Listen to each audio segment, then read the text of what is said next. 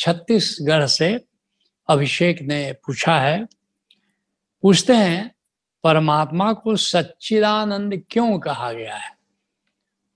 क्योंकि सच्चिदानंद है, इसलिए कहा गया है। सच्चिदानंद का अर्थ समझ लो। सच्चिदानंद तीन शब्दों से बना है। पहला है सत। सत का अर्थ क्या है? शाश्वत। एटर्नल। परमात्मा शाश्वत है और परमात्मा के अतिरिक्त जो भी है, वो सब क्षण भंगुर है। तुम कहोगे, आत्मा भी तो शाश्वत है। मैं कहूँगा, बिल्कुल, क्योंकि आत्मा परमात्मा का अंश है। तो इसलिए आत्मा कहो, परमात्मा कहो, ये शाश्वत है।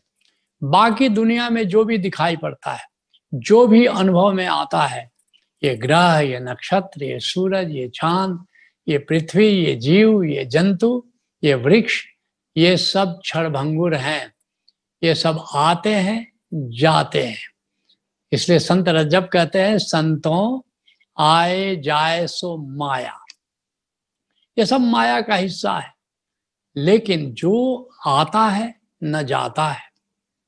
जो सदा है, वह शाश्वत है, वो सत है।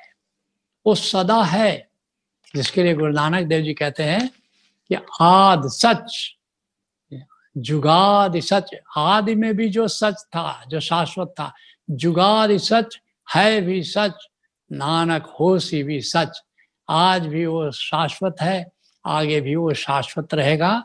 तो ये जो शाश्वत होने से इसको सत कहा गया है। और जैसे ये आकाश ये आकाश शाश्वत है। आकाश में जो भी है इसी आकाश में ग्रह है, नक्षत्र है, जीव है, जंतु है सूरज है, चाँद है, ये असत है, ये सब माया है, सब क्षण भंगुर है, लेकिन आकाश, ये ये सत्य है। और फिर क्या कह रहे हैं? ये चित्त चित्त का क्या अर्थ हुआ? चैतन्य। ये जो आकाश है, तुम जड़ मत समझ लेना। ये संतों ने जाना है, बुद्धों ने जाना है कि ये चैतन्य, ये सर्वज्ञ है। ये सब कुछ जानता है। नहीं तो हमें उसने विचार, मस्तिष्क बनाया जिसे हम विचार करते हैं और जिसने मस्तिष्क बनाया क्या वो विचार नहीं करता होगा? इतना बढ़िया जो डिज़ाइन शरीर का बनाया वो डिज़ाइनर क्या इंटेलिजेंट नहीं होगा? देखते हो क्या बढ़िया डिज़ाइन है। इसलिए अधिकतर डॉक्टर जो है वो आस्तिक होते वो परमात्मा को मानते हैं। क्योंकि देखते ही क्या डिज़ाइन है। तो वो डिज़ाइनर क्या उसके पास बुद्धि नहीं होगी?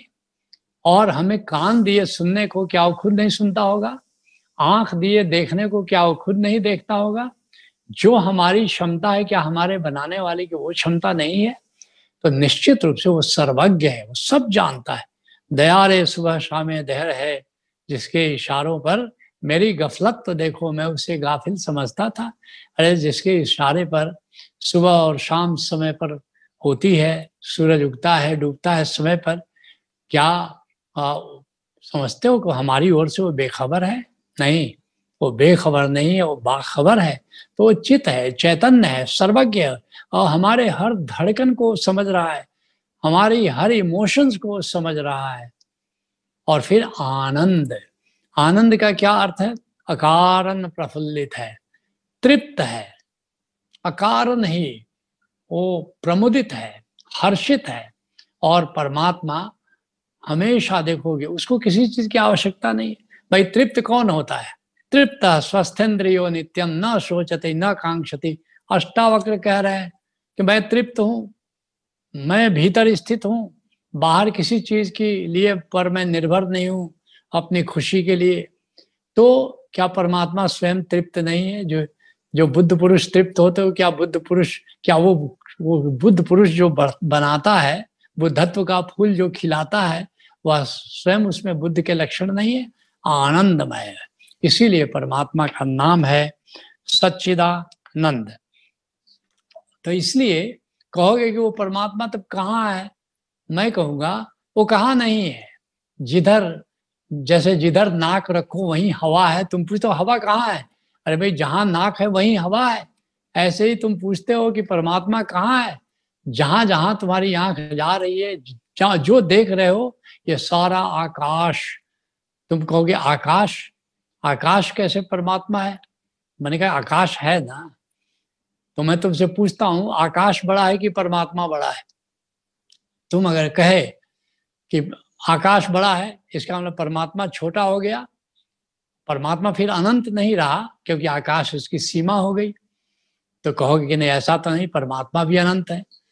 मैं कहूँगा तब अगर परमात्मा बड़ा है तो आकाश, फिर तो आकाश तो कंटेंट हो गया, छोटा हो गया। परमात्मा बड़ा हो गया तो आकाश कैसे अनंत रहा? नहीं, आकाश और परमात्मा में कोई भेद नहीं है। आकाश ही परमात्मा है। परमात्मा ही आकाश है। हाँ ओशो कहते हैं, जिस दिन आकाश की जीवंतता को जानोगे, उस दिन तुम परमात्मा को जानोगे। तो एक दिन हमको इस आकाश की चैतन्यता को जानना है और ओशो धारा के कार्यक्रमों में आगे बढ़ते रहे तो पंद्रहवें तल पर आकर जानोगे कि आकाश चैतन्य है। उस दिन आँखें खुल जाएँगी, यही तो परमात्मा है।